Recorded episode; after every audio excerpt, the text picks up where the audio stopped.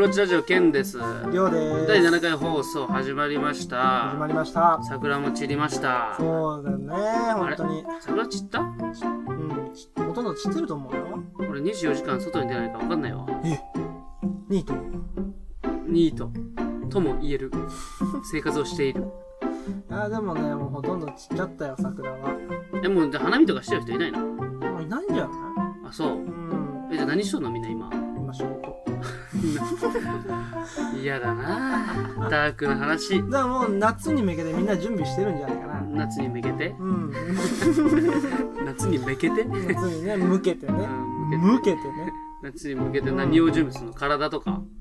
体もそうなんじゃないかな。筋トレとか？うん最近ねジム行ってるっていうね人多いし周りにも多いしうん。ケンさんも行ってますもんね。まあ、い言ってるけどそんな体作りというよりはちょっと軽くモテたいなぐらいの。それだよ。その準備だよ。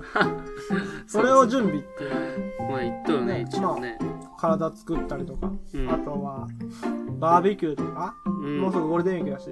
うん。皆さん何しますか？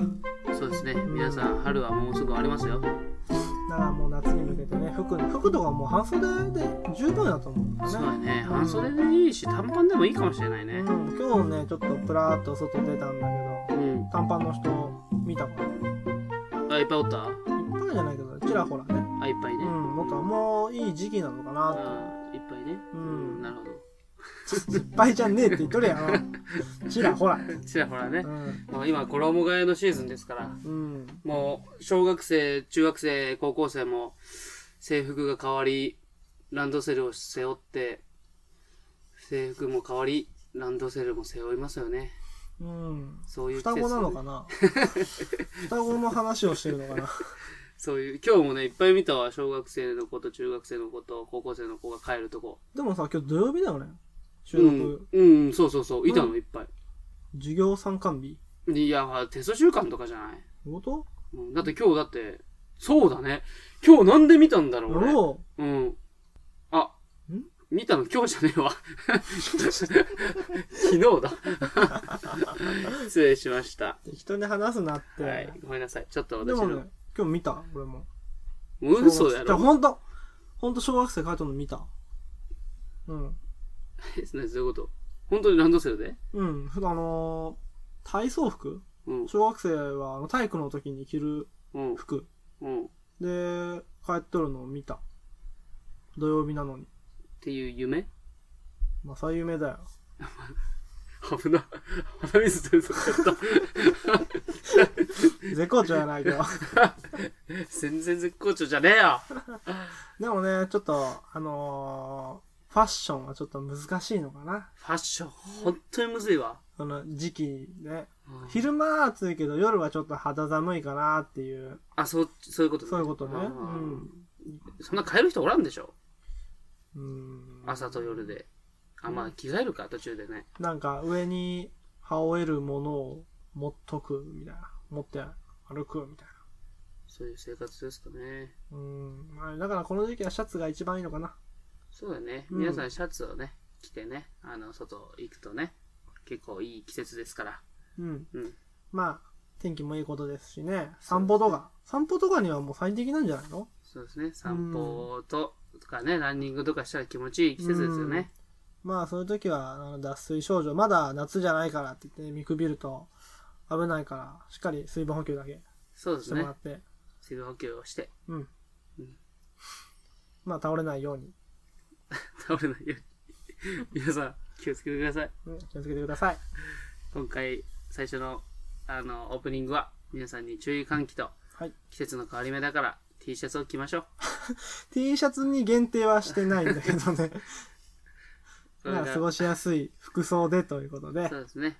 はいそこだけ気をつけて、塩分もしっかりとって、うん塩飴とかかね、うんうんうんアクエリアスとか、あの、うんポカリとかね。僕はどっちかというとポカリ派ですよ。あ俺もポカリ派なんだよはい。あの、アクエリアスはちょっと口に残りますからね。そう味的にポカリなんですねじゃあ、スタート。スタート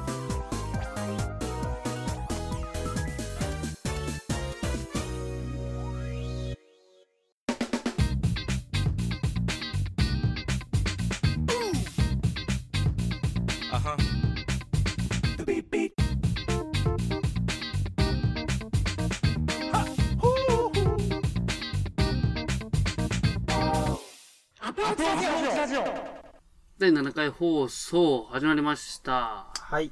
この毎回俺放送っていうね、うん。やめた方がいいかな。いや、いいんじゃないの？なんか。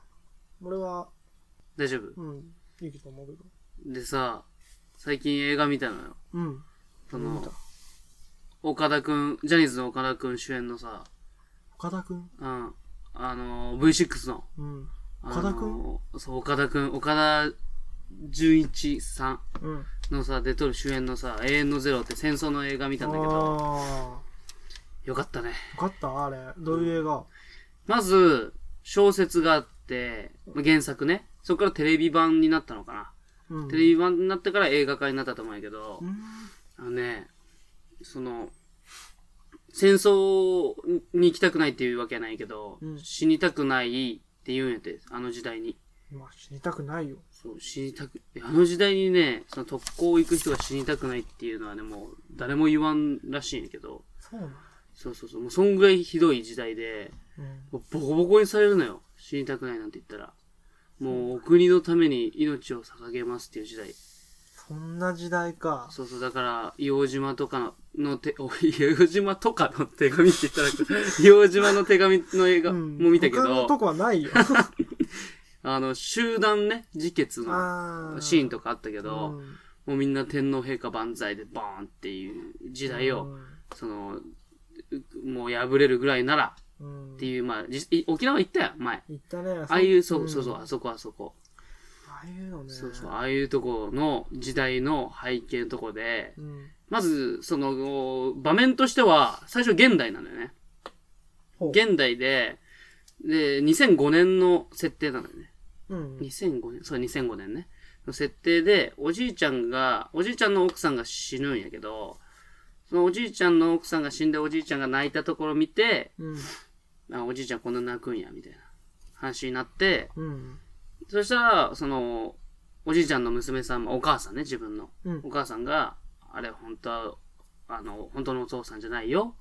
ってなったとこから、じゃあ、自分の本当のおじいちゃんってどういう人やったやろうか、から始まって、ほじゃあちょっと調べてみようかって言った時に、う。うん。お姉ちゃんが、その、記者というか、記者の卵みたいな。そういう書く人のね。はいで、まあ、バイトもで、バイト代出すでちょっと手伝ってよってお姉ちゃんがその弟に言って、うん。で、その、その当時の特攻行った人たちのうん。生き残りみたいな人たちに話を聞きに行くのよ。うん。そしたら、みんな、そのおじいちゃん、宮部久蔵って言うけど、うんそのおじいちゃんのことをみんな臆病者って言うんで、海軍一の臆病者だって言うんで、ほ自分のおじいちゃんのことそうやって言われてう。、うん。で、いろん、どの人に聞いても、あいつは臆病者だったとか、うん。あいつは死ぬことを恐れたとか、言われるのよ。で、そそうそうそう。で、そうやって言われて、で、すもう、もう諦めて、そんなにおじいちゃん、そんな人やったんや、みたいな。あなって最後ら辺に聞きに行った人たちが、あ。うん。その最後3人か4人に聞くのよ。そしたら、あの人こそ生き延びる人だった、みたいな。言われる。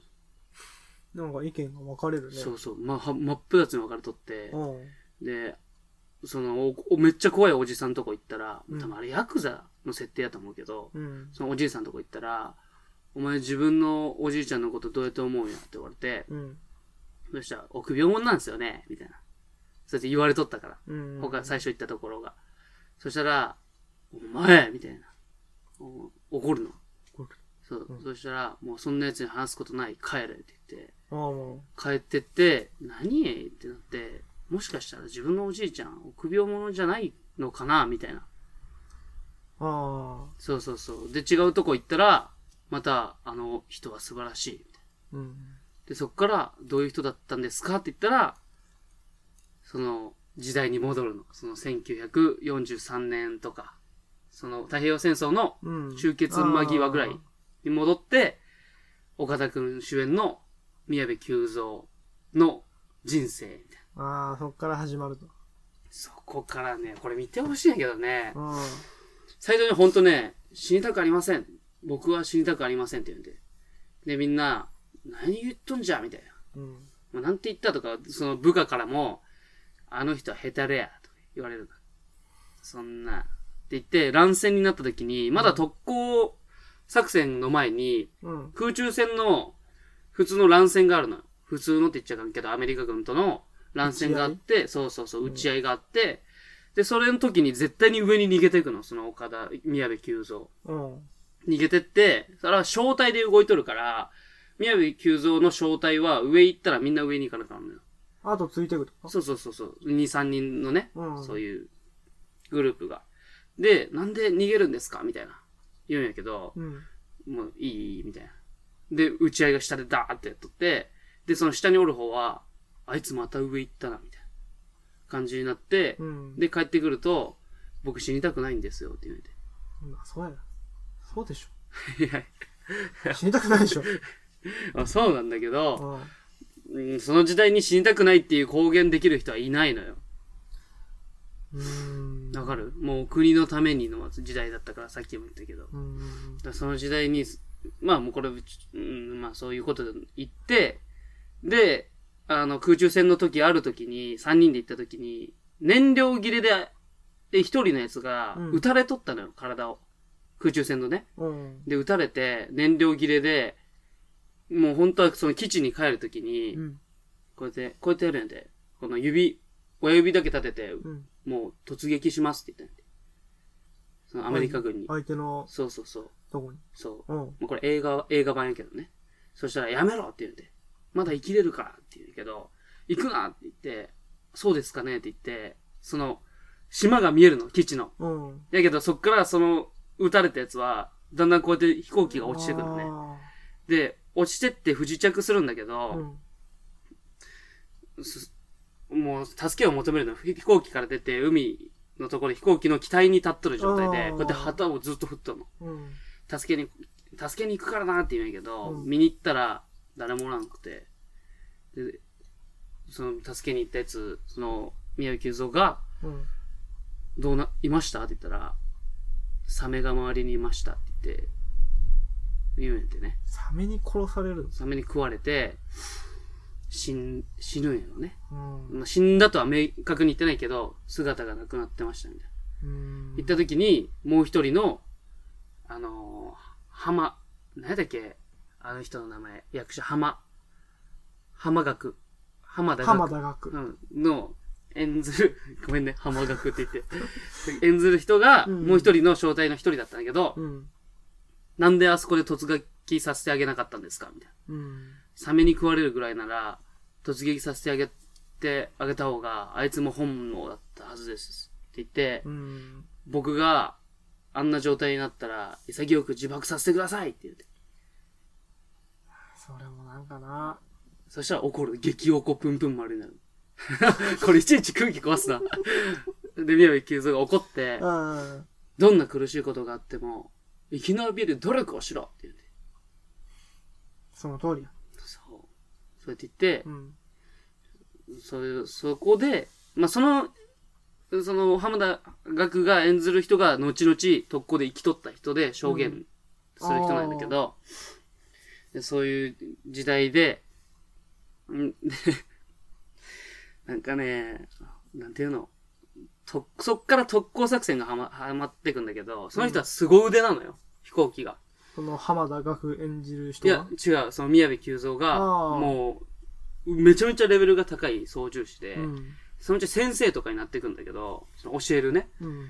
航空機を、その操縦を教えるゼロ戦のうん。先生になるんだけど、特攻に行くには、あの、かと不可ってのがあって、かと不可。うん。それは何かっていうと、生徒がうん試験があって、教官が可を与えた人は、うん。特攻いつでも行けるよ、みたいな。うん。だけど、負荷を与えられたやつは特攻にも行けんのよ。うん。わかる？もう操縦がダメすぎて。あ、もう飛行機すら乗せてもらえない。飛行機は乗れるんだけど、うん特攻、特攻っていうかもう飛行機ダメだよ。まあそそういうこと言うんだけど、うん。そういうこと言った時に、うん、その、宮部久三はもう先生の立場だから、うん部下が何十人いるんだけど、うん。全然顔出さんの。みんな不可。もうみんな不可。うんお前もう腕はいいけど、ダメ。お前もダメって言って、うん。一人の生徒が、なんで俺こんな上手いのに不可なんですかみたいに言うけど、うん。いや、お前上手いよ。上手いけど、不可。なんで？なんでと思うやん。で、まあ多分、まあこれは特攻に行かせたくないってのもあるんやけど。そいつらを。そういう思いがあったと思うんやけど、うん。そこでさ、一人が練習中に死んじゃうのよ。うん不時着するときに、うん。機体が、バランスが崩れたのかな？ちょっと忘れたけど、うん。死んじゃって、その先生、その宮部久蔵より偉い人が来て、うん。お前らき貴重なゼロ戦潰したな。お前ら、みたいな。うんだから、そいつらの命よりも、機体の方が貴重やと思ってるもんで、あ全員並べられて、あいつ、もう、軍の恥さらしや死んだやつは、みたいな。って言った時に、その宮部久蔵先生が、いや、あいつは、そんなんじゃないです。みたいな言ったら、お前の、どの立場で喋っとんじゃって言って、ボコボコにされるんやんて。お前、なん、なんとかの分際で、何を言っとるんだ、ボケとか言って、うん。もう、立てってボコボコにされるの。で、立て、ボン立て、ボンボンボンで、もう血だらけなの。で、それは部下が見とる前なんやけど、うん。あいつはそんなんじゃないですみたいな。言ったら、もうみんな、あの先生は俺たちに負荷ばっか出させて、臆病者なんだぞって言っとったのに、うん。その、看護室から階段で上がってくるの、宮部久蔵が。うんボコボコにされた後。そしたら、上に上がってきた時に、その部下が全員敬礼しとるんで。わかるわかる？わかる。その、それ死んだやつの尊厳を守ってくれたみたいな。そういう先生やったんや、みたいなやって、なんで、うん。その命を大事にする先生が、うん自ら特攻を選んだのかっていうお話。うん。ちょっと長かったね。長え。でうん、も、話を。うん大体わかった。ちょっと見てもらいたいね。最後のね、うん演出が本当に面白い。演出がいいんだ。うん。最後ね、本当に。最後ね、現代にね、ゼロ戦が飛んでくる。いっちゃう、それ。ああ、もう、もう落ちかな、これ。飛んでくるって、まあ演出ね。うん。その孫、自分の孫やね。うん。孫にゼロ戦が飛んできて、そう、宮部久蔵が自分の孫に敬礼して飛び立ってくれて。うーん飛び立ってって、そっから特攻に行く絵があって、うん。ミスターゼロとか言うて。え？ミスターゼロって言うて。ミミスターゼロってのはミスターゼロ。そうそうそうそう。もうゼロ戦だみたいな。うん。で、い今までそのずっと映画の中でアメリカ人の描写がないのに、うん。そこだけアメリカ人の描写が出て、うん。その喋ってるとこが出てくるんで。うん。で、全然当たらないぞ、あいつ、みたいな。あいつ仕組み知ってるのか、この母艦の、みたいな。うん。言うんやって。そしたら、多分そこで見せたかったのが、宮部久蔵はそんだけうまかったよってとこなんやけど、そこで死ぬんだけど、その、今のおじいちゃんは、もう、英雄っていうか。いや、違う。違うの。今その、最初に出てきたおじいちゃん、本当のおじいちゃんじゃない方のおじいちゃんは、うん。宮部久蔵に命を助けられた人なのやって。わかる？うん？その命を助けられたっていうのは、その、特攻で行こうってす、そうそう、特攻志願者ってのがあって、特攻志願者提出状、提出書みたいなって、行きたいか行きたくないかみたいな。う行きたくねえよ。て思うやん。うんそれ書くやつおらんねんて。それを行かないって書くやつもその時代では異常なのよ。うんもうみんな行きたいです。ぜひみたいな。お国を守るために。みたいぜひ行きたいってのは。なでも心の中では死にたくないって人も多かったけど、うん手紙とか、あのー遺族にね、手紙書く遺書、笑って散っていきますよとか、うんああいうのも全部見られてるの、内容が。だから本当は死にたくありませんとか書いても、その手紙は送られるのよ。ああ、もう、その遺族にね。だからもう、お国のために笑っていきます、みたいな。書いていくんやけど、うんそこで、まあみんな特攻、じゃあ行きますってなった時に、最後、ゼ戦に21型と52型があったのかな。二つ種類があるのよ。うん。で、その9型が2なんとか型なのよ。うん。で、その岡、岡田、まあ、宮城久蔵が乗ったやつが新型やったんやけど、新型乗ったら、で、ちょっとこれって難しいな。まあ、見てくれ。ただ、テレビ版とね、原作とね、映画じゃ全然違うらしいわあ、。そうなの？うん。テレビ版だと2時間 3, 3個に分けてあるで。う3個1本2時間2時間2時間でうん。映画版だと2時間ちょっとで終わるっぱ映画の方がいい。もう俺はどっちも見てないで知らんけどうんちょテレビの方はさストーリーはいいと思うけど絵がやっぱり CG がさ多分お金がいってないやろね下の方にめちょっとチープというか入り込めんというかじゃあ映画で見た方がいいね。映画ねまあまあまあまあちょっと見てほしいね硫黄島からの手紙とかも面白かったよそうなんまあでもでもちょっとね、そういう戦争ものとか見るとね、ちょっと気持ちが沈んじゃうから、あんまり見ない見ないようにしてる。いや、うんもう俺好きやけどな。なんか名言が出てくるのよ。洋島の手紙もさ、渡辺謙主演の栗林中将っていうので出てくるんやけど、うん。子供たちが、あ洋島を守っとるんやて。あ、守るな、守っとるんやけど、うん。アメリカ軍からね。うん。その、洋島を、の、なん、ちょっと、もう一回やる。うん。どうぞ。洋島の栗林中将が、その部下に、なんでそんなことするのみたいなこと言うて。中将にね、うん先輩に、上司か。言うんやけど、僕たちが、この島を守る一日には意味があるんですよ。うん。子供たちが、我々の子供たちが一日でも本土で安泰に暮らせる日があるならば、私たちがこの島を守る一日には意味があるんです。かっけえな。長いね。いや、そういうこと言ったり、うん、なんかね、どういう思いなんやろって見ちゃうの、俺。そういう戦争もの。の。だから俺逆に言うとね、ララランドはね、うん。今日見たのよ。あ、見ました。何が言ってんのこの映画と思って。あれは、俺、俺も見たけど、なんか内容というより、その、なんていうの、踊りとか。最初1時間全然分かんなかったくない？いや、結構、分かった？分かったけどね。あの、ミアと、うん。うんと、セブ、セブ、セブだったっけ？サブ、シブ。ピアノ弾いとる人。うん。あ、ね名前覚えてないけど。あれの各、各自のストーリーがあって、うん中バラ編で出会うんよね。そう。その最悪な出会いね。ね。最初。で、そっから恋愛に発展して各自の夢を追っていくみたいなやつはわかるんだけど、見終わった後に、あれを期待しちゃったのよ。最初にさ、音楽流れるやん。あの、音楽でさ、なんか、めっちゃ有名なやつあるやん。てってってってれってってれって。あータップダンスの？そうそうそうそう。うんあれ最後にも流れるかなと思ったらさ、うん。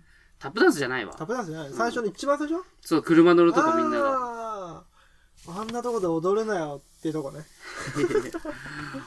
うん俺あれ全だから俺グレステストショーマングレイテストショーマンもなんか一緒らしいやんその現なんていうの監督とあ、か、そうなんだ。うん、俺あんま見る気にならんなと思っていや、でミュージカルみたいなやつやん、あれ。うん面白いじゃん、見てて。なんかすごい、あの、最初の、ね、車の上登って踊るやつとか。もう踊り揃っとるやん。え面白い？すごいじゃん、迫力が。面白いかな。で、あのタップダンスどうやってワンカットで撮っとるし。演出とか、内容より演出とかそういうのを楽しむ。タイプ？タイプ？ストーリー的には？ストーリー的には、うーん、まあ2回見たんだけど、俺。うん1回目は、その、やっぱ、初めて見るから、正直ストーリーあんま分かんなかった。でも2回目はやっぱ注意して見たんだけど、まあ、なんていうのかな、その、その、なんていうの？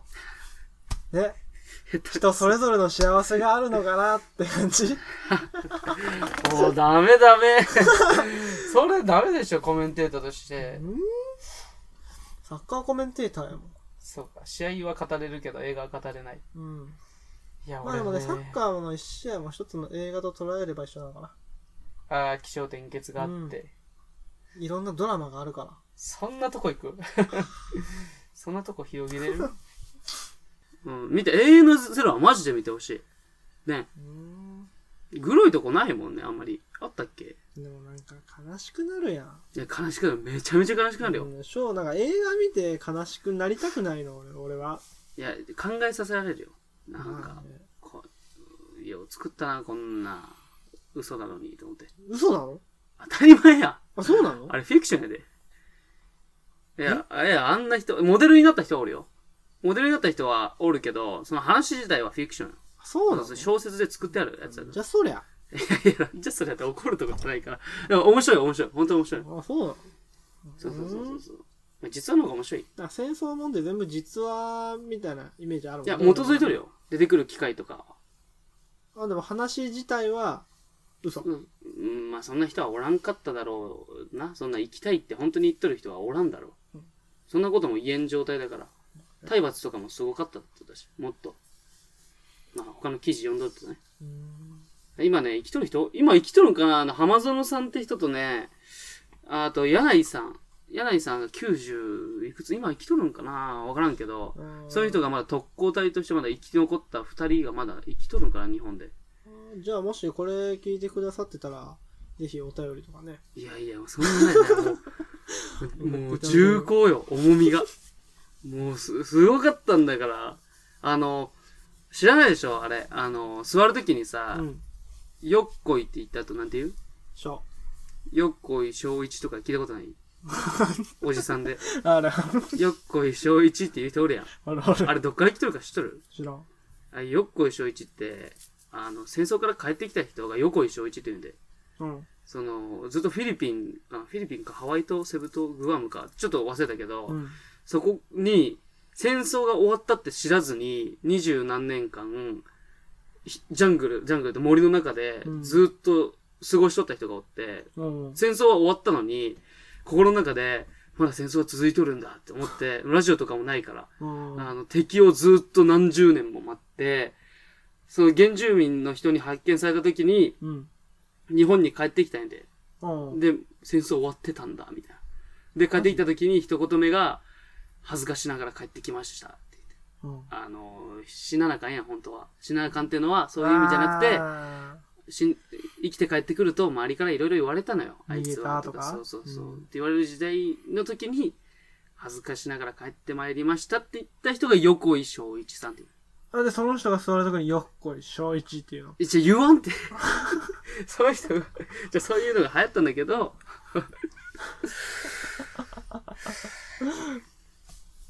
まあまあまあ、そういう戦争の、こういうちょっと深い、ちょっと雑、ちょっと雑やったな、俺の喋りが。ね。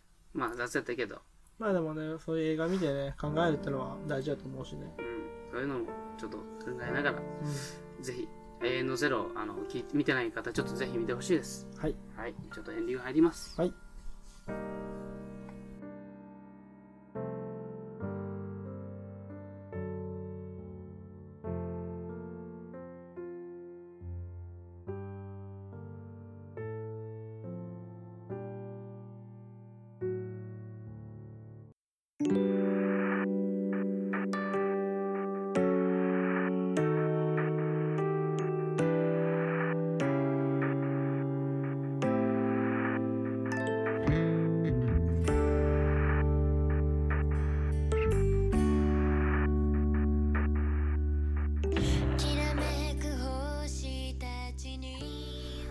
第7回放送のエンディングです。はい。今回は戦争の話でした。これね、ちょっと暗いテーマやったけど、うんうん。でもね、本当に考えてほしいよ。1945年の8月15日、終戦記念日、うん玉音放送で日本は負けたと知らされたあの日から、まだ70年 ?70、70何年か。70何年って言ったらもう、全然、もう昨日や。まだあの頃、その頃生きてた人はまだ全然生きてるかもしれないしね。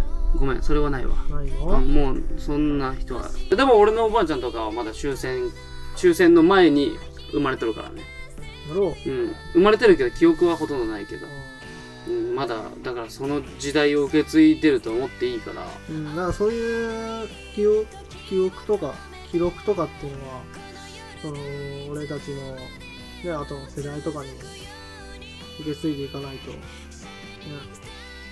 この歴史を忘れちゃいけないんだよ。そうそう。いや本当にさ「永遠のゼロ」とかさ「硫黄島からの手紙」とかあじゃあい硫黄島の手紙かな。ちょっと忘れたけど。タイトルをちょっと忘れたけど。忘れんなって。あと沖縄の防空壕行った時のあれとかなんか鉛筆舞台とかもあるあったりするんだけどまあいろいろ話があるのよ、うん、そういう時代の人たちは撮った映画でもその僕たちが特別じゃないんですと。あの時代の生きてる人々には全てそういう物語がありましたと、うん。でも聞くとさいやっぱりそういうのがあるから俺ちょっと興味本当に持っちゃってうん。映画ゼロ終わった後その機体の種類とか調べちゃったのよ。ゼロ戦の。何が違うんだろうとか。だからさ、まあ、調べたところでの話なんだけど正直ね。そういうことをちょっと影響を受けやすいから俺あれ見た時もさ何だっけあのー時を超えるんじゃなくて時をかける少女。女の子と男の子が入れ替わるからあー君の名は。そう君の名は君の名は。全然違うあれあれ見た時も3日ぐらい余韻が取れんくて、もう。なんであそこであんな行動したとかすごい考えちゃうのよ、そういうこと考えるうんすごい考えてさなんかかわいそうやなとかさ一回だってあれ死んじゃったでやん。ああまあね。一回死んだって未来がうんまあブラブラブラブラそうそうそうそういうのがあるからうん。ちょっと映画にはこれからもお世話になって。はい。いきたいと思います。まあ何かを考えるきっかけにねうん。なればいいのかな。そうですね。ちょっと今回の回は、僕がちょっと重たかったですね。戦争の。僕、そうです。これ言ったら、語弊になると思うから言わない方がいいんで、俺戦争の話好きなのよ。好きってのは、うん。これ誤解生むんだろうな。好きっていうのはそういう人が死んでくのが楽しいとかそういうことじゃなくて、あそう興味深いというかなんでそうそうそうそうそう、うん。歴史を知ってなんで真珠湾をいきなり攻撃し始めたとか、うん。そういう話になってくると、うん、なんかそんな歴史もあったよなと、なんか洗脳に近いやん。うんうんいや、本当にさ、硫黄島からの手紙のい一一シーンでさ、うん。その、憲兵隊って周り、周り、回ってる人がいるのよ、街を。うん。で、それで、その旗を掲げてないとダメだったらしくて、その日本のね。うん。で、それを掲げてないところがあって、お前んちは非国民かってその憲兵隊の人たちが言いに来るの。うん。そしたら「あすいません」って言ってお母さんが「つけれなかったからちょっとつけてください」って言うけど犬が吠えるのよその時に。うん。犬が吠えてんだけどそしたら憲兵隊の上司の人が2人おるんだけどね。上司の人が「この犬うるせえな」って言って「我々の指示を邪魔しとる」って言ってその部下に「こいつを始末しろ」って言って犬を。犬を。あ。で銃持たせてでその首根っこ掴んでうん。その部下が庭まで連れてってそしたら「やめてください」って言ってそのお母さんたちが。うん。でそのそいつもまだ人間味が残っとって、上に空に打つねでバーンっうんうん。てでこれで静かにさせてなさいって言うけど吠えさせちゃダメですよって言って。で上司は表で待ってるからあ今殺したなって空砲でねボーンってなったから。で2人で歩いてたらちっちゃい声でワンって聞こえるって、そしたら上司が「お前!」って言ってボーンって部下殴って、うん。でタッタッタってそこの家まで行ってバーンって入ってって犬ボーンって撃って殺すねんてでそのお母さんたちの悲鳴が聞こえてでその部部部下ボコボコにされて「お前クビ」って言われてどうかななんかごめんねエンディングでもこういう話になっちゃったな。そういうねあのうん。まあ演出だと思うけど実際にはもっとひどかったと思うしそういう回でした今回は。まあそういうのを見ると自分たちが今どれだけ恵まれてるかがね。そうそうそう。そういうのも実感するし。思うよ本当に、うん。まあ今をししっかり生きなきゃいけないちょっと落ち着けてここの話。うん。ちょっとなんか押し付けてください。終わりどころを失った気がします。まあ本当戦争っていうのは、ね、今もちょっと危ないしね。世界情勢っていうか。今ちょうどシリア攻撃が始まって、うん。本当にうん。明日が来るっていうのは当たり前のことじゃないなっていうのはみんな意識してもらって。本当にいつ人間死ぬか分かんないからまあじゃあね悔いがないようにね。そうね。アサド政権とかね、うん今ちょっといろいろあるけど。だから本当に何だっけルルワンダの大量虐殺なんてまだ20年前とか。だからあの民族間の戦争があって。うんねなんか聞いたことあるね3ヶ月でね、うん。80万人が殺されたのそんなに？うん大量虐殺だから。その民族のルワンダのまだ20年前30年前かなないけどね。急に隣におった人が殺人したりするのよ。自分の家族を。自分の家族を仲良かった隣人が急に殺しに来たりするで道にめっちゃ死体が転がってて。でそのそれを国はその時代を認めてうん殺された家族の遺族たちに恨むなって言うん恨むな。その殺したやつを恨むんじゃない。しょうがないってこと？あしょうがないってそういうことじゃなくて耐え耐えるしかないんだみたいな。あそういうこそういうのもあったりしてそういうのとか見てると。で自分の子供にそのルワンダの希望っていう意味の名前つけたりするのよ。お父さんが。そそれなんかなと思って見てさ。そうそうそう。ちょっと暗いな。と そう本当は世界平和は永遠のテーマだよね。だから皆さんもその隣の人にちょっと優しくするとかですね。ありがとうっていう一言を言ったり、ね、そういう一人一人がねやっていけばどんどん広がっていくんで。す、はい、いいオチでしたね。ちょっと今回感動しましたね。世界を変えれなくてもまず自分から変えていきましょう。自分が変われば変わっていくからどんどん今日いいオチでした。はい。えっとお相手はアプローチラジオケンでした。どうでした。体お大事に。さよなら。さよなら